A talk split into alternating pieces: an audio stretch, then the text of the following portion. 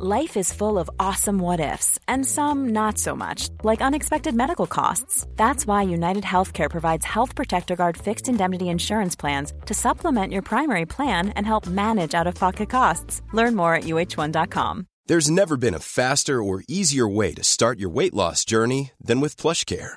PlushCare accepts most insurance plans and gives you online access to board certified physicians who can prescribe FDA approved weight loss medications like Wegovy and Zepbound for those who qualify. Take charge of your health and speak with a board certified physician about a weight loss plan that's right for you. Get started today at plushcare.com slash weight loss. That's plushcare.com slash weight loss. Plushcare.com slash weight loss. Welcome to this episode of Gone Medieval from History Hit. I'm Matt Lewis. Danièle Cybulskie needs no introduction to many of you who are interested in the medieval period. She's an author, a historian, a YouTuber, and a podcaster who also goes by the name of the Five Minute Medievalist. Danièle's newest book is called How to Live Like a Monk and takes a look at how this significant portion of the medieval society organised their lives and spent their time. So I'm really looking forward to finding out more and thank you very much for joining us, Danièle.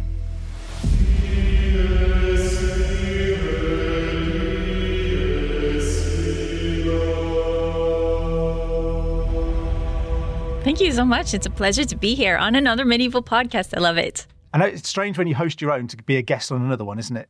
It's a little nerve wracking, yeah, but I'm going to do my best. Busman's holiday. so, first of all, to start us off with this book, what is a monk? How did they fit into the structure of the clergy and what was the purpose of being a monk? Okay, so these are all big questions. So I'm going to do my best here.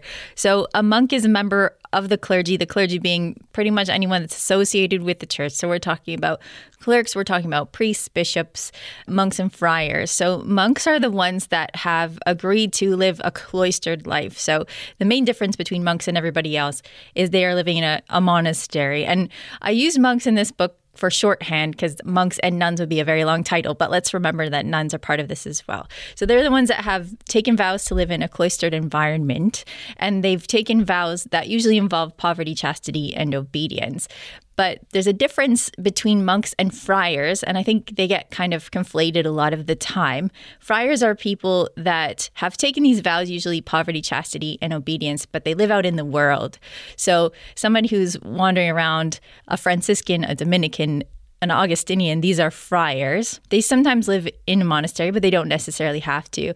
Whereas monks are mostly Benedictines, Cistercians, Cluniacs, and they are the ones that are meant to live within the walls of a cloister. So that's the main difference. There are all sorts of shades of being as a monk, but that's the main difference. And their purpose in life is to serve God as best they can. So they do that by mostly praying, but also doing work like work that will support the monastery itself, work that will support the community outside of the walls, whether that's working in a hospital, whether that's writing things, writing chronicles, for example, or copying books, or just ministering as best they can. But most of the time, the way that they're serving God best is by praying in a monastery. So I think we're guilty sometimes, aren't we, of thinking monks, priests, bishops, all of these kind of things, they're pretty much the same thing, but they actually lived quite different lives and live their lives in very different ways that we don't normally take account of sometimes. I think we blur the lines sometimes and use the words interchangeably when we shouldn't. Yeah, yeah. It's not always necessary to have strict divisions when you're talking about it because people like monks and friars, they do have a lot of the same vows. But when we're trying to define what is a monk for a book that's about monks and nuns, the main difference is that they are cloistered. And was the life of a monk something that would appeal to a medieval person?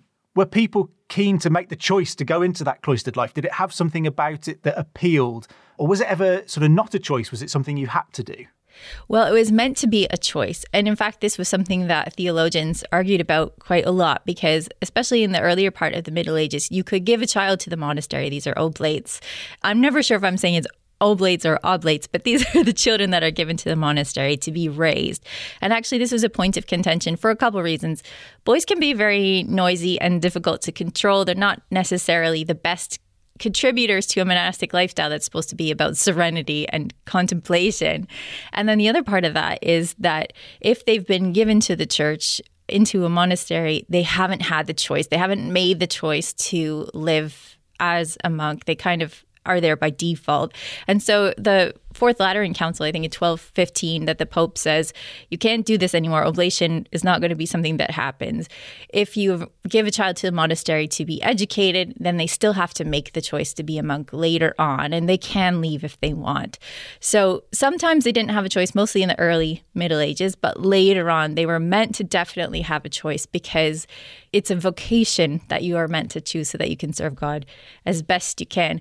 It was appealing to people for a whole bunch of reasons. I mean, at a very basic level, if you were impoverished, you could go to a monastery and you could get your meals every day, you could get clothing, you could have a place to stay, you could have a community. So I'm sure there were people that got in there because it was a good option for them if they had nowhere else to go. So there's that. Then there are people who might join a monastery because it's the place to get educated. They were really the ones who were in charge of education in the Middle Ages. So if you were a boy and your parents wanted you educated or you wanted to be educated, you could go to the monastery. And if you were a young man and you wanted to continue your education, you could do it there. You could perpetually just do lifelong learning at the monastery because they had all the books and they encouraged a lot of reading and study. So that would be something that was appealing as well.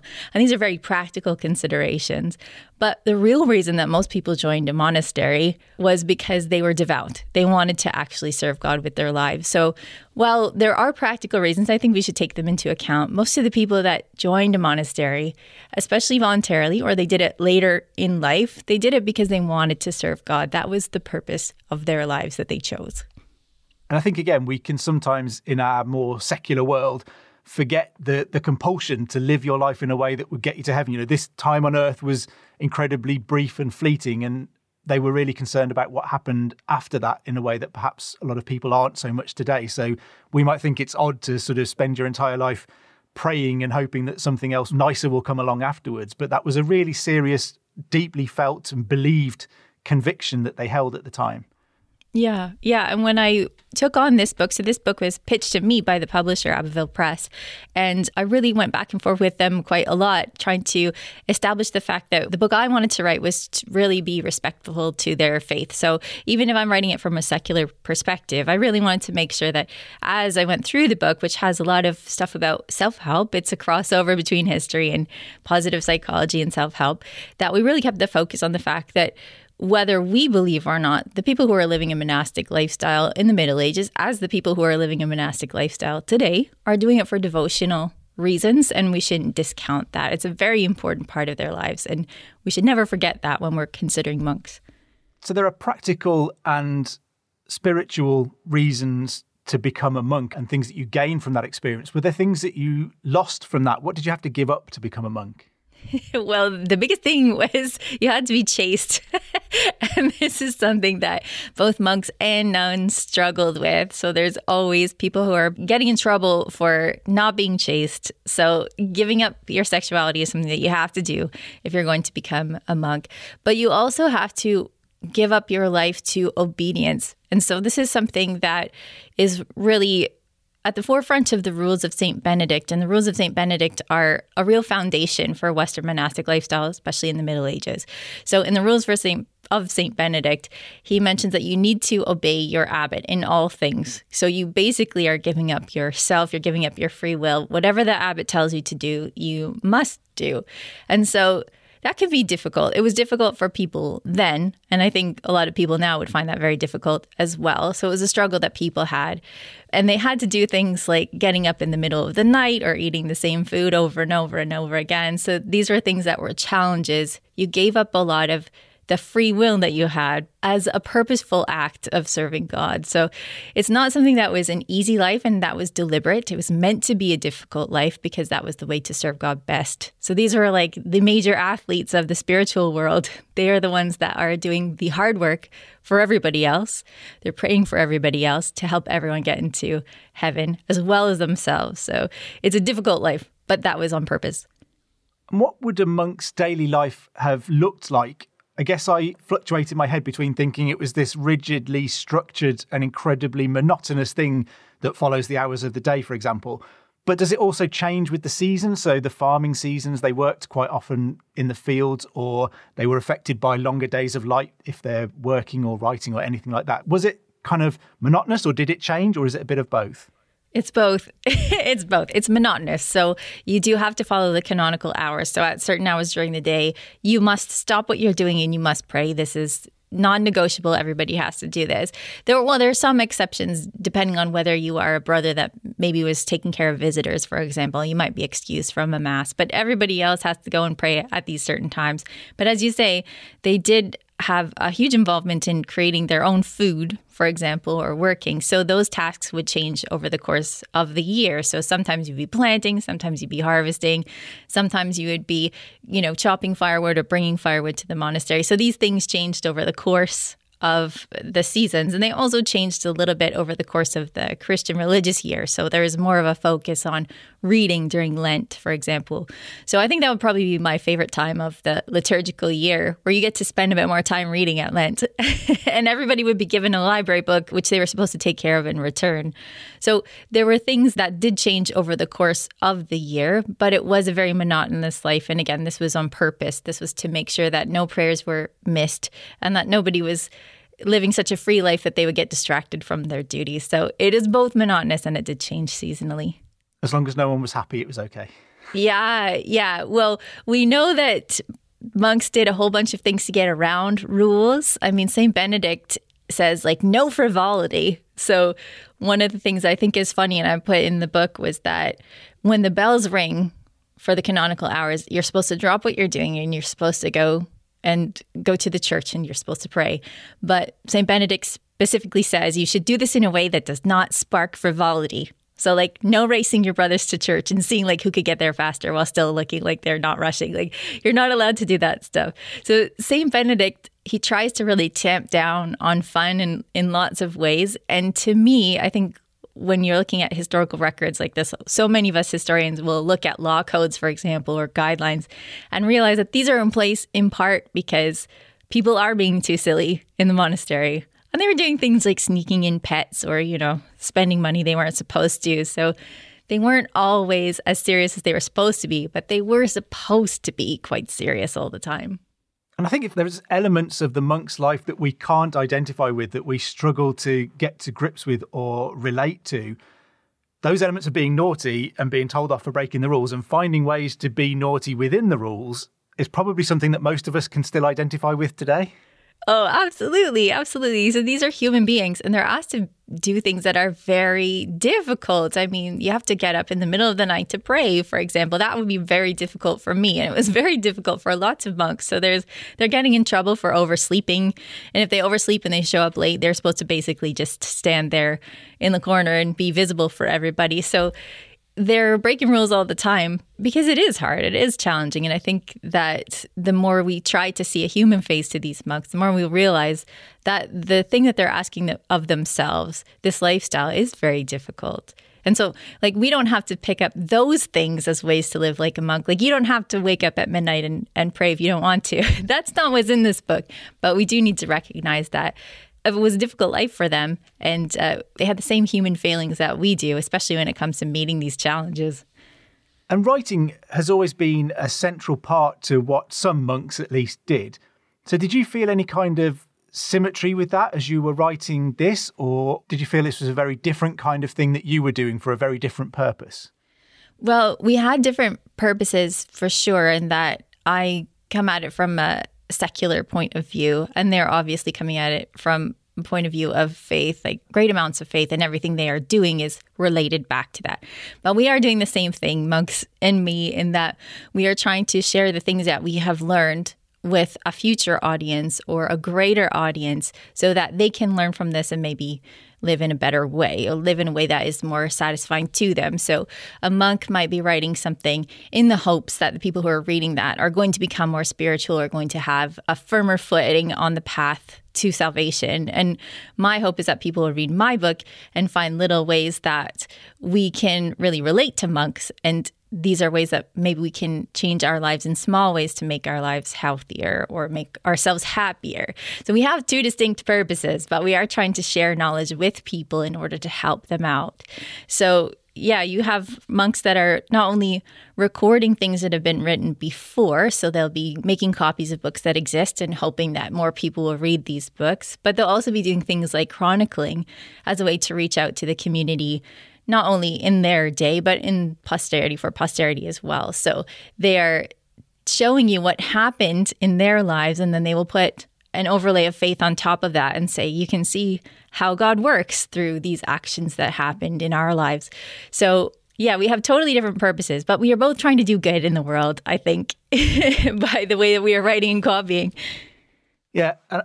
I think any medieval historian has to be grateful for all those monk chroniclers who were recording all of this information for us, whilst also reading it, understanding that in their heads everything had to have this moral tale to it, had to be a demonstration of God at work. Either God is unhappy, so this has happened, or God is now appeased, so everything's gone back to being great. But that seems to, you know, the amount of times a freak weather event accompanies something terrible that happens in the year and all that kind of thing, there is always a moral tale to it. But without them, we wouldn't know so much of what went on.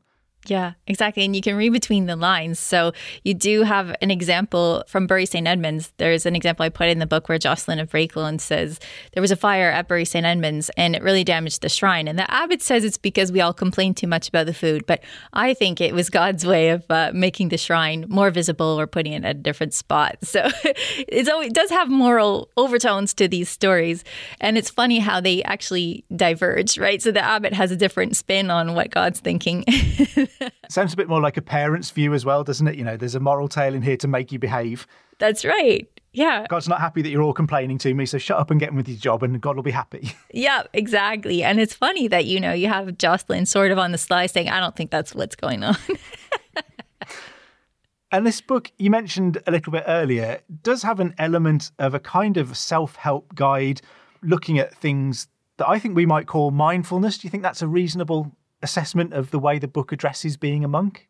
Yes. So again, we have different purposes to our writing, but it is very much a book that's meant to teach us how to live like monks. So, what can we learn from monastic lifestyle? I'm not trying to convince anyone to be a monk. I wouldn't be the best person for that job.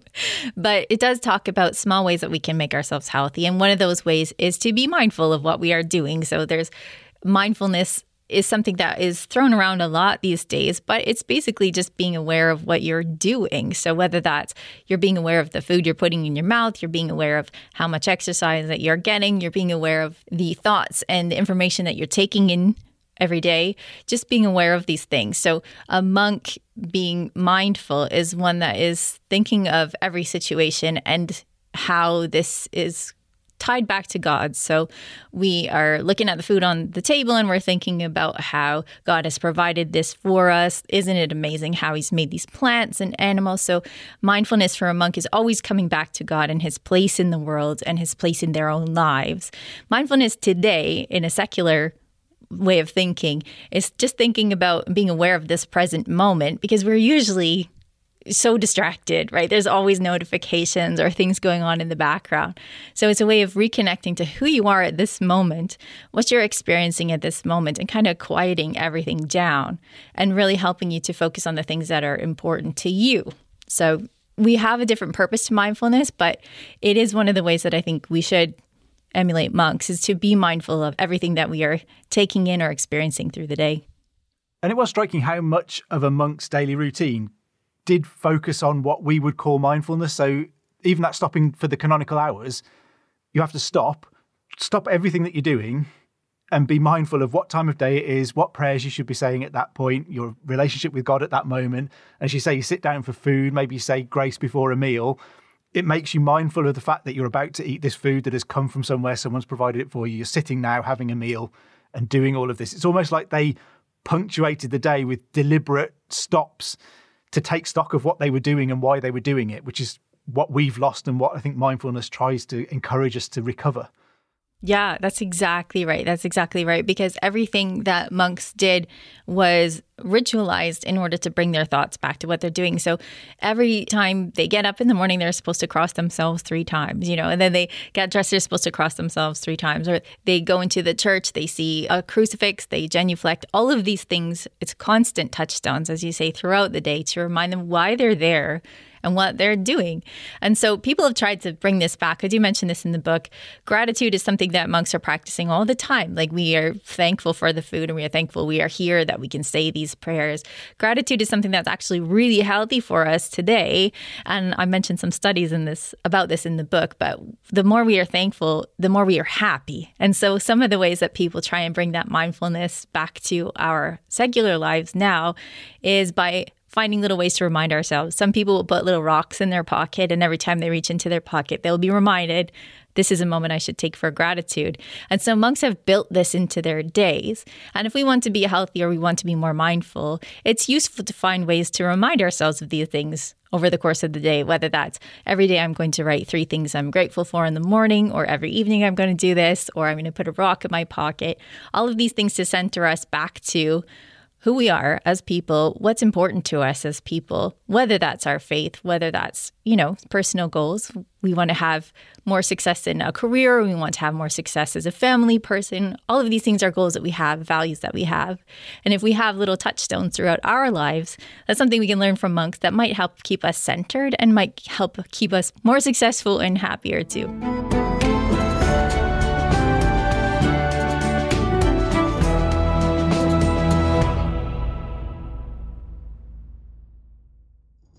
Hi, I'm Professor Suzannah Lipscomb, and in my podcast, Not Just the Tudors, we talk about everything from sex to spying, wardrobes to witch trials.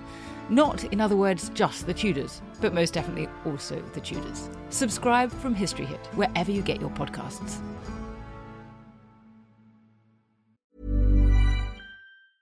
Life is full of awesome what ifs, and some not so much, like unexpected medical costs. That's why United Healthcare provides Health Protector Guard fixed indemnity insurance plans to supplement your primary plan and help manage out of pocket costs. Learn more at uh1.com. Many of us have those stubborn pounds that seem impossible to lose, no matter how good we eat or how hard we work out. My solution is PlushCare. PlushCare is a leading telehealth provider with doctors who are there for you day and night to partner with you in your weight loss journey. They can prescribe FDA-approved weight loss medications like Wegovy and Zepbound for those who qualify. Plus, they accept most insurance plans. To get started, visit plushcare.com slash weight loss. That's plushcare.com slash weight loss.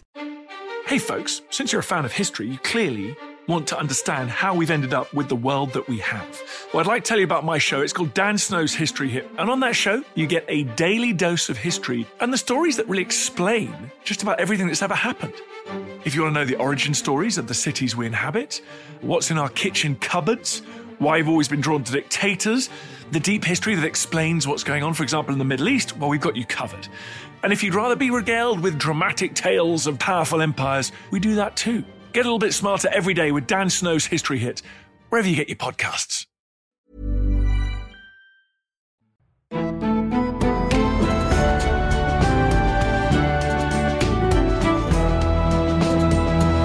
I think one of the key features of being a monk is this idea that you lose yourself. You don't have this focus on your own identity. And that's perhaps something that we struggle with today and that can be bad for our mental health. The amount of time we spend on social media worrying about what we think of ourselves, what people think of us, how we see ourselves.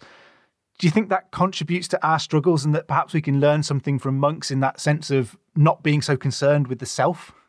Well, this is a question that I was really glad you sent to me beforehand because I really I thought about this one quite a lot. So yes, if you are an actual monk, you're meant to suppress yourself in a lot of ways, give up yourself and really just become a vehicle. So this is the reason that we have a lot of anonymous chronicles. The self is not important enough for you to sign your name to your work. You're supposed to just be a vehicle for God. And we today are very concerned with our individuality and trying to figure out who we are as people. At the same time, we're not spending a lot of time actually doing that figuring out. We know that we want to be individuals. We know that we have some goals perhaps that we want to reach, but we're not spending that time in contemplation and actually thinking that through. What is important to me? What do I want? So I think that in our search for our individuality, what perhaps a lot of us are missing is purpose. And that doesn't mean that we are aimless necessarily. It means we haven't taken the time to figure out what our purpose is. What are we living for? what is important to us? What do we want to achieve over the course of this life, which is very short? And that's one thing that monks had already figured out. If you're in the monastery, you know what your purpose is. Your purpose is salvation. You're trying to get there as best you can through you know, all sorts of ways, whether that's service, whether that's prayer, all of these things. And for us today, I think we struggle with ourselves and perhaps we are not sure what our purpose is. And so I think it's worth taking the time to sit down with yourself in the quiet and just figure out what's important to me. What do I want from this life? And that might actually help us feel a bit more solid, a bit more secure, a bit happier. And maybe that's something we can learn from monks. And how would a monk's daily life have differed from ours? Was it radically different? Would we recognize any elements of it? Were there things that might be familiar to us, or was it a completely alien world? Well, as humans can never be completely alien because we we need all the same things. We need community, we need to eat, we need some time outside. So it is very alien to us in that most of us wouldn't choose to live such a strict life. So it's very institutionalized in ways that we don't usually experience unless we are in school or we're maybe in jail. we do have institutionalized ways of being in our work. Like we show up at a certain time and we are expected to eat at a certain time or whatever. But in terms of every part of the day having a function, we're not really that strict in our lives. So that's something that's not really recognizable to us, I think. We're not really comfortable to us definitely. But we do see again that human element. So we see times where monks are begrudgingly allowed to speak, even though they've taken a vow of silence. There's like a part during the day where you're allowed to speak, but you should be speaking about religious stuff, but you, you can also speak. Or there are things like St. Benedict begrudges the fact that everyone should have a bath every once in a while. It's important, but not too many. And then you should have your bloodlet so that you're healthier. And when you have your bloodlet, you should have a little bit of time to talk with your friends and just kind of take the day off so that you can come back and have a more productive life as a monk. So taking time off is important too. So we do recognize these human things. There's certain things that monks experience that we experience. So, again, wanting to go outside, wanting to eat, wanting to have a bit of time off to talk with your friends, all of these things we recognize, but I think most of us don't want to live such a rigid, structured life as they did. I'm struck by the idea there that there was a recognition of the need for it wasn't quite a work life balance, I guess, but there's an element of that in that, you know, if you have to have your bloodlet or or whatever else goes on, take the day off, take some time because you'll recover and you'll come back more ready to do work and do better work because you've had that time off. So we struggle with a work life balance today. And it sounds like monks had an idea of how to address that at least. Yes. And so you mentioned mental health earlier, and monks recognize that this life is so difficult that sometimes you would get depressed. And they had a specific name for this depression that comes from being a monk, and they called it accidie.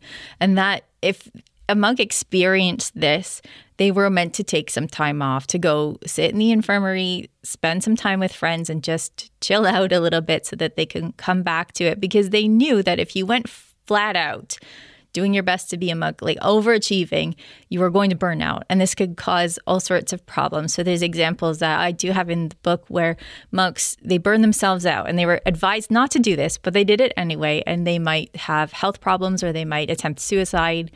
So they recognize the fact that you can't go full out as a monk. It's just not possible. And sometimes there are some examples I have in the book too, where even St. Benedict says, as monks, we're not really supposed to be drinking wine or beer, but since I can't convince anyone of that, these days we'll find have it just have it in moderation you know? So there's there's always a recognition of human frailty in this that they recognize that this is difficult you're going to struggle and that's okay. You can tell someone you should tell someone and then we will help you to get through this so that you can achieve your goal is to be the best monk you possibly can be. And that's to recognize the fact that it is hard and you are going to struggle I think that might be a surprise to a lot of people. It, it, probably is to me because you tend to think of monks living this slavishly devoted life and, you know, being whipped and whatever when they misbehaved and everything was about a punishment for the slightest sign of frailty. But it sounds like frailty, bit of mindfulness, some care for your mental health and your physical well being was actually built into the routine of being a monk. There was a recognition that they were just human. Mm-hmm. Mm-hmm. And even the punishments that you say, there were punishments. That is true. But there were recognitions too. Like if you screwed up, you should just confess. And if you are the one to confess, you're going to have a more lenient punishment. If you try to hide it and someone else outs you at chapter, then you're going to be in more trouble. So, again, the recognition you're going to screw up. And if you do that, try to make reparation as best you can and then just try again tomorrow. But there's all sorts of little sort of clauses in monastic texts that say something like, if you can't do that, try doing this. And even St. Benedict says, everyone each according to their ability. So you shouldn't be given something that's too hard for you.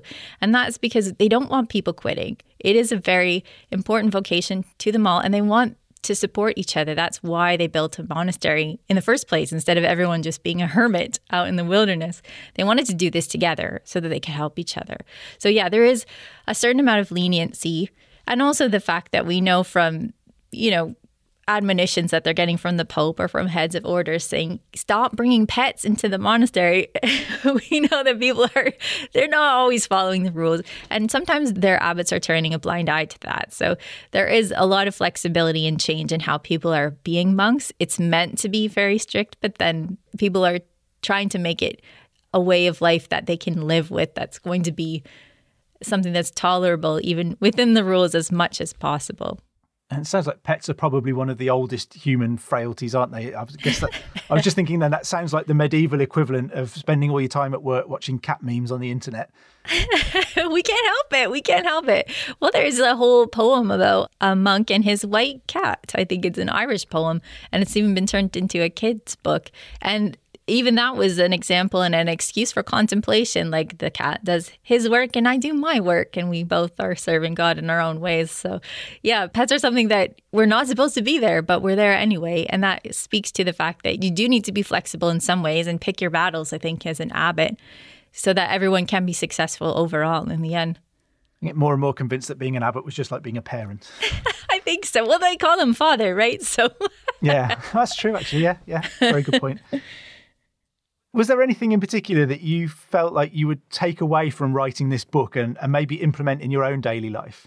Well, this book is very personal in ways that I maybe didn't expect as I was writing it. But this book has a lot of the wisdom that I've learned over the years. So I do like to read books about psychology and sociology and like to learn about the human element. People have listened to my podcast or paid attention to my work before they hear me always talking about like humanity and the human element. So this is something that interests me in general. And so I've brought that psychology and ideas of wellness and studies that we've done since then into this book. So many of the things that I talk about in terms of ways that we can live healthier lives are things that I do practice myself. So I mean, I'm not great at eating healthily because I just don't enjoy cooking. but but I do live my life in a relatively minimalist way. So I don't collect a lot of possessions, which is kind of monastic in some ways. And I do practice meditation and things like that. So it reminded me of a lot of the things that I have learned are valuable from doing research in my spare time, like what spare time when I'm reading things that are not history, I might be reading about ways to be happier. And so if you look at the bibliography of the book, you'll see lots of things in there about the psychology of wellness, the psychology of happiness. And so all of these things are things that I've learned over time. So it is a very personal book in that you do have a lot of my practices in it. So I guess it's kind of validating in that way where it's like, oh, these are actually good ways to live, but these are things that, you know, I've learned over time and uh, have been borne out by psychologists, which I think is super interesting. Yeah, were you surprised by how modern sounding some of those approaches were, given that we think of monks living this primitive life back in the dark ages Mm-hmm. I shouldn't say dark ages, should I? But I'm going to say dark ages. it seems to me surprising how much of what they did and what they thought about and how they behaved are things that we are just realizing now are actually good things. We need to work on our work life balance. We need to work on our mental health and our mindfulness and all of those kinds of things. And monks seem to have some of that down. I mean, it was at the, the expense of some of their freedoms and their ability to be themselves and be an individual. But do we need to maybe find a, a balance between those things? Were you surprised how close to the concerns that we have today they lived or how well they had dealt with some of those things that we struggle with today? Well, I'm always interested in the ways that we are similar to people from the past. So it's always nice and surprising and also not surprising when you see that we are so similar, right? People haven't changed all that much over hundreds of years. But I think that what maybe gets in our way of continuing to practice this wisdom, right? Like I look at Christian monks in Western Europe and Middle Ages, but these are practices that are part of Buddhism or, you know, they're part of Tibetan monasticism or they're part of people's practices who are Stoics, perhaps.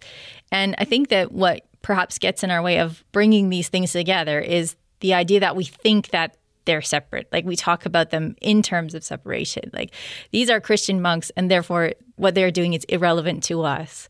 And I think when we put up those walls, it's harder to see how we have this common ground of the things that we need a community, time outside, good food, all of these things.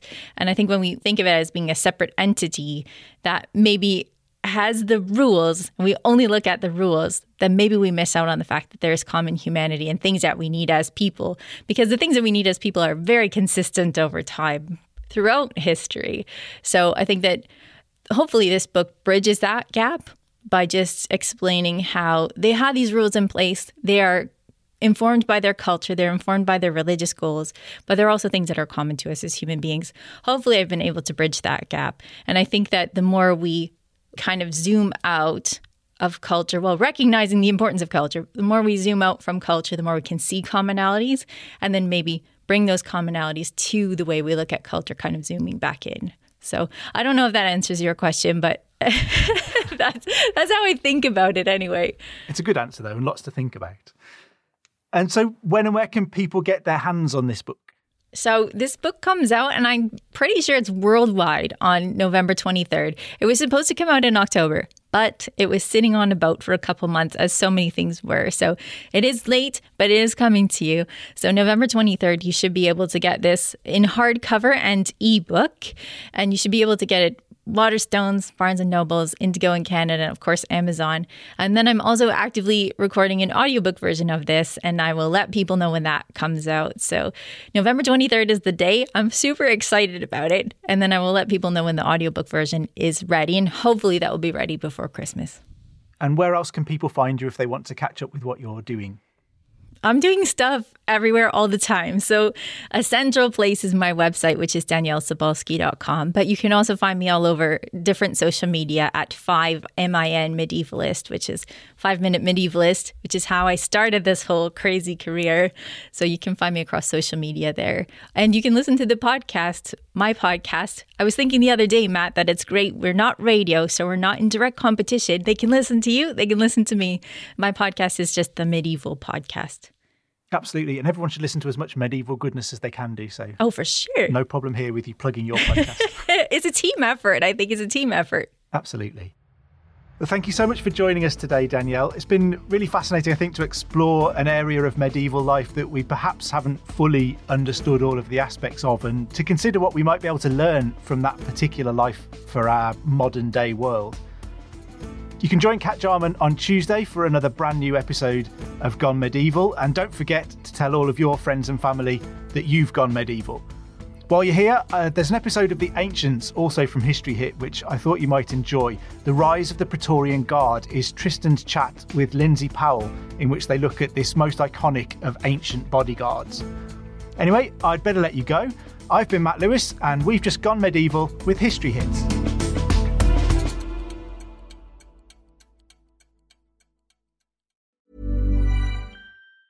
Save big money on plant protection supplies. Now at Menards. Defend your garden with Triazicide Insect Killer. Its fast acting formula protects lawns, vegetables, and many other plants. It kills more than 260 insects by contact, above and below ground. Choose from ready to spray, concentrate, or granular. Save big money on Triazicide Insect Killer at Menards. And check out our weekly flyer on Menards.com for all the great deals happening now. Save